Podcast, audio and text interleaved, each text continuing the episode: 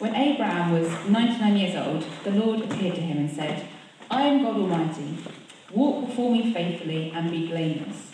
Then I will make my covenant between me and you and will greatly increase your numbers. Abraham fell down, and God said to him, As for me, this is my covenant with you. You will be the father of many nations. No longer will you be called Abram. Your name will be Abraham, for I have made you a father of many nations. I will make you very fruitful. I will make nations of you, and kings will come from you. I will establish my covenant as an everlasting covenant between me and you and your descendants after you for the generations to come, to be your God and the God of your descendants after you.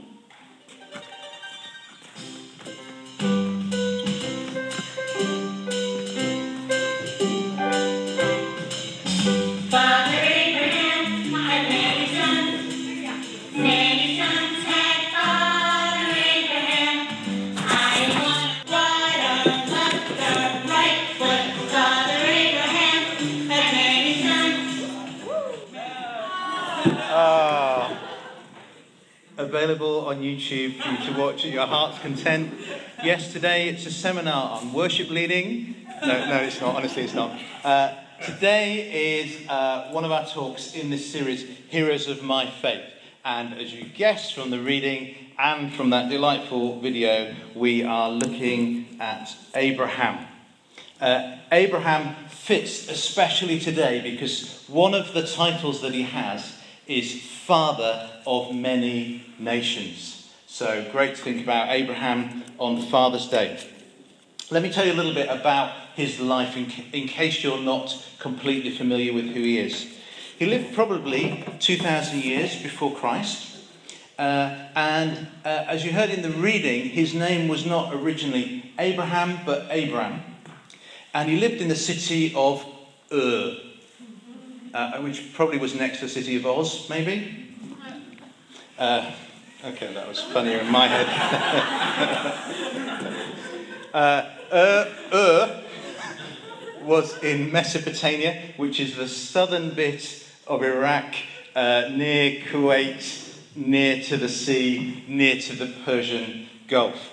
And Abraham was probably a nomadic farmer, not an educated man, not a great man, uh, just a farmer who lived uh, a nomadic existence in the farmlands and the desert lands of Iraq where he lived. And in Genesis chapter 12, before the reading that we just had, God uh, says to him, Abraham, I'm calling you into a land of promise which I will yet show to you. And in faith, Abraham leaves his life that he has with, with you know, the far- he would have had to have left some of his farm, some of his uh, provisions, some of what uh, gave him the food that he needed and the income that he needed. But in response to God speaking to him, Abraham set out from where he was to abide in a new destination that hadn't yet been revealed to him. I wonder if he felt frustration at that point. Wouldn't it be easier if God had just said to him, Abraham, we're relocating. Uh, here's the postcode of where you're going. Uh, feel free to look it up on Google Maps. Uh, I've already booked you a train. It leaves in an hour. Uh, you know, happy journeys. It will be a great adventure. Instead, Abraham goes on this uh, journey, literally being led by faith to get to what will become Israel.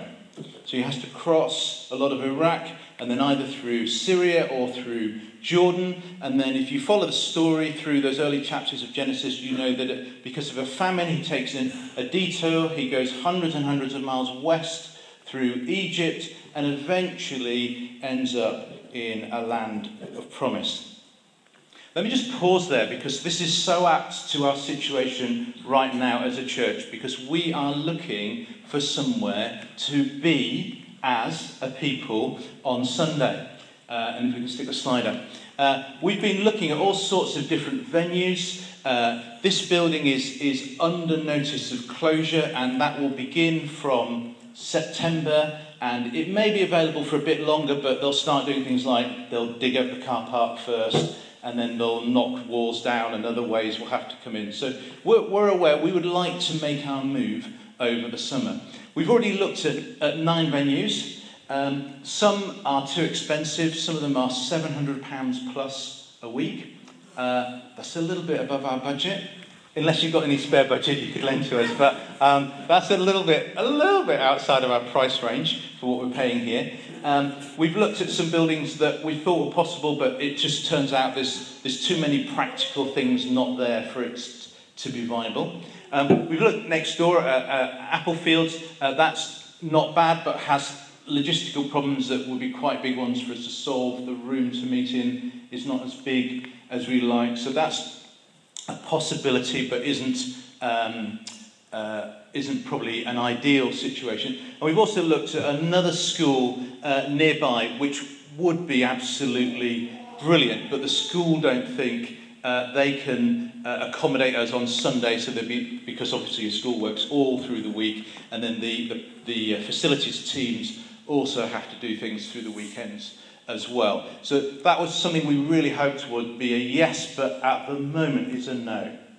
What we want to suggest is let's pray about this together.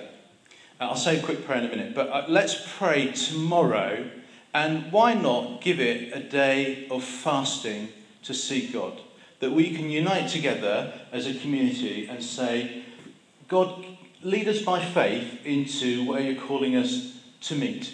And uh, where we meet will have a big impact on uh, what we can do, upon our presence in the community, which we feel should increase, and who can come. So we're looking for somewhere that's practically worked, but we're also saying to God, will you guide us? Uh, we don't want to necessarily just pick the one we want, but will you guide us to where you want us to be? And so I think there's three things we could pray. The first is uh, that venue we looked at that we thought could be great, which is a school. Um, maybe there's a way in which that could be possible. Pray, let's pray that could happen. Uh, let's pray for York Community Church, who also meet here on Sunday mornings. They are also looking for a venue, and they, we, I met up with their leadership team. They would be very happy to do the same arrangement that we currently have. It means we could share some equipment and some of the practical solutions. So, um, our it may be what, what we find is right for them or what they find is right for us. So let's pray for them as well because they're in a similar situation. And thirdly, let's, let's pray nevertheless that whichever of those things it might be, God will lead us and guide us um, to the right venue. Let me just pray for us now. So, Father, we commit this to you. Having just heard about it, that you, you called Abraham to leave, to go by faith, to trust you, that you had somewhere in store for him. We don't want to over spiritualize it, but uh, we need to leave. We need somewhere to be. We want to follow your guiding in that. We want to trust you in faith, but we, we also want to trust your provision of what you can provide for us. Amen. So on Monday, if you can, uh, do join us in fasting. If, if for whatever reasons you can't give up food. Maybe you, you, can find a way just to go with that. You could maybe like just drink water that day, or you can find a, a time to pray. Um, you, I'm sure there's a way you can you can incorporate the heart of that, even if the practicality of that uh, doesn't fit. Or you could just skip one meal and have a pray, or if you can, uh, fast the whole day and uh, spend some time praying for that. Wouldn't it be amazing if, if, as a result of that, we could say, something amazing has happened and we can announce next week? So, who knows, because we're following God by faith, but let's trust God for that. Back to Abraham. Genesis chapter 12, God speaks to Abraham, Abraham again, and he says this Abraham, I'm going to make you into a great nation. I will bless you. I will make your name great, and you will be a blessing. I will bless those who bless you, and whoever curses you, I will curse. All the peoples on earth will be blessed by you. When, when Abraham received that promise, he was 75 years old. That's older than Donald Trump. That's the same age as, as Bernie Sanders, who also might be president of the United States. He was really, really old when God said, Abraham, by the way, I have a plan for your life. Also, God was speaking this promise and saying, I'm going to give you an incredible number of descendants. But he and his wife had not yet had children. My word, what a faith journey that man was in. 75, uh, feeling old, um, promises about descendants more than anyone else, and yet so far not even the first child from which that promise could become true.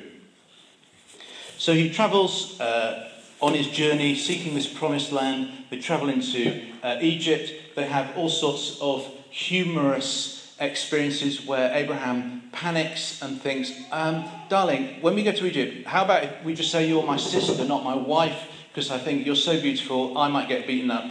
They might kill me so they could marry you. So let's just pretend you're my sister. He gets into all sorts of problems in Egypt. Eventually, the Egyptians say, You should just leave. You guys are trouble. They move on in their story. Um, he has uh, a nephew, uh, Lot. Lot gets into all sorts of problems. He ends up interceding face to face with, with an angel or possibly even with God, pleading on Lot's behalf.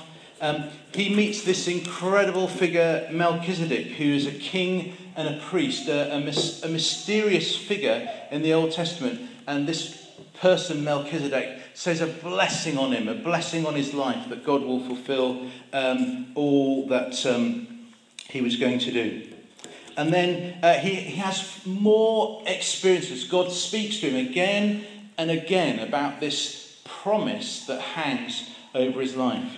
Uh, Genesis 15, verse 4, he, God says this Then the word of the Lord came to him A son who is your own flesh and blood will be your heir. And then it says, God took him outside and said, Look up in the sky, at the sky and count the stars, if indeed you can count them. And then he said to him, So shall your offspring be. Uh, imagine the paradox of what he's feeling. He's receiving at the same time an incredible weight of promise from God.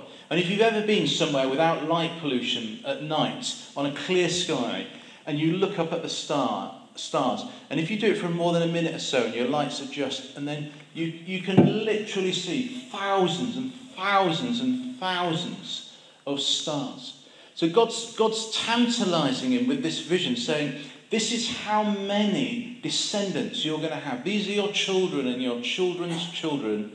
And yet he looks at his wife, who's old and barren. He looks at himself, he's old, he's barren. They have no children yet, no yet evidence that the promise that God is going to pour out to them has yet been fulfilled. So he has another idea. They try a bit of um, surrogacy with um, his wife's uh, handmaiden. That turns out to not be a good idea. A good little clue there that often in that journey of faith, there's probably all sorts of temptations along the way to shortcut the promise. God's promised something, it's not happening. I know, I'll help God out. I, I can find a way to make that happen. My wife's not getting pregnant, but uh, there's this other person in our family. Perhaps that's the way it's going to happen. So, um, read about it Genesis chapter 15. because It's good as a soap opera. Uh, Hagar gets pregnant with Ishmael. Um, uh, Hagar's this amazing woman. Um, she, um, uh, she's praying and she hears from God. And she says, God, from now on, I will call you the God who sees me. What incredible faith in her that she, she named God for herself. I, God, I'm going to give you a name, and your name is going to be God who sees me. And then Abraham has his name changed by God. Genesis 17, verse 3, God says, You'll be the father of many nations. No longer will you be called Abram, Abram. Your name will be Abraham, for I have made you father of many nations. I will make you very fruitful. I will make nations out of you. Kings will come from you. I will establish my covenant as an everlasting covenant between me and you and your descendants after you, for generations to come, to be your God and the God of your descendants after you. And then uh, he has this incredible encounter with three angels who appear and they say, We've come to bless you and we will return this time next year and you will have a child. And even then, they're still struggling to believe it. His wife is in the tent. She overhears him saying it. She laughs. The angels say, Why did you laugh? And she says, No, I didn't laugh. And they said, Oh, you did laugh. We, knew, we know it. We're angels, like, we know all that stuff.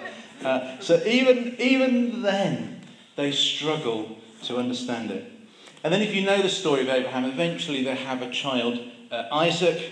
Uh, from Isaac, Isaac then has a, a child, Jacob, whose name is changed to Israel, and from them is a nation, the Jewish nation, and then also through Christ, all the nations of the world are blessed. And so Abraham's promise is fulfilled. And of course, you'll know that the final bit of that bit of Abraham's story is that even when he's given this child Isaac, even when there's a moment of, ah, oh, at last, God, you accomplished the impossible. We, we have this story where God speaks to him and says, um, You're to take your son, you're to build an altar, you're to take a knife, you are to offer him back to me as a sacrifice. Even in that, in, and by the way, today you'd get locked up in jail for that, or even saying that you thought about it. Um, but even, even in the midst of that incredible promise, God calls him still yet to trust him. Even when he's got the, the fulfillment of the beginning of the promise that God has given him, God still wants him to know that only through God are these things fulfilled. Isaac doesn't die, his God calls him back, never intending for that son to die, and a ram is sacrificed in its place. And so, Abraham today, in our series, Hero of My Faith, he is my hero of faith today because Abraham is the father of all those who believe. We, we gather today in the name of Christ, but in a sense, if you, if you follow this ancient story, we gather under the promise that God made to Abraham, that many descendants from many nations would be blessed. Let me end by just picking out three things that I think stand out, that speak to me greatly about this journey of Abraham, the father of faith. And the first is this that God said to him, Abraham, I'm going to bless you so that you will be a blessing. He was not the recipient of a prosperity gospel in the sense that I am going to bless you so that you can have lots of blessings and therefore to be really happy. God says, I'm going to bless you for the purpose that others receive from me through you. Genesis 12, God says, I will bless you and you will be a blessing. I will bless those who bless you. And Abraham's isn't just a story about faith. It's not just that that's his story, but as the father of faith, that's also some of our story. In Abraham, we see some of how God works. God wants to bless us so that we can be a blessing to others. God wants to bless you so that you can be a blessing to others. God loves you, and so of course He wants to do good things in your life, but He also wants to do godly things in your life so that other people can receive from you and through you. And we should know that whenever we're seeking after God, the ultimate gain isn't the blessings for ourselves, but the ultimate gain is that God is still fulfilling the promise of Abraham that every nation, many nations, people of every tribe, people of everywhere, that family of Abraham is still being built today. The second is this that Abraham uh, believed God and it was credited to him as righteousness. And that's a quote from Hebrews chapter 11. And that idea of believing God and through it having a right standing with God, being right with God by believing, by having faith, is actually central to the understanding about how we as Christians engage with Jesus. Um, so we believe, and through believing, through, through having faith, trust in God, we have a standing. We, we can come on Father's Day or any day and say, God, you're not just God out there, but you're also my Father, a good Father, to whom I can come without any barriers in the way because I am believing in you. That's an alternative to saying, I can relate to God because I've earned it. I've done so many good things. I've helped so many old ladies across the road. I've given so many good things to charity. I've denied myself so much. I'm surely I've now accumulated enough credit so that I'm ex- I can have access to God. No. It's, it's not through moralizing. God, I'm not perfect, but I'm better than most of the other people in the room. So uh, if anyone can come to you, then it must be me.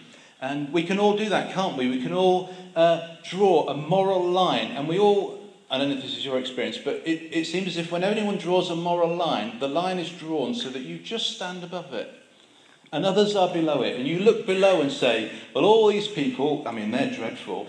Uh, and I'm not perfect, but I'm, a, you know, above the line, so I have access to God. No, that's moralizing. Or even repaying. God, I've done some wrong, but I've done some good, so I'll offset the good against my bad. They, they cancel each other out, and uh, if I get enough of those, I can have access to you.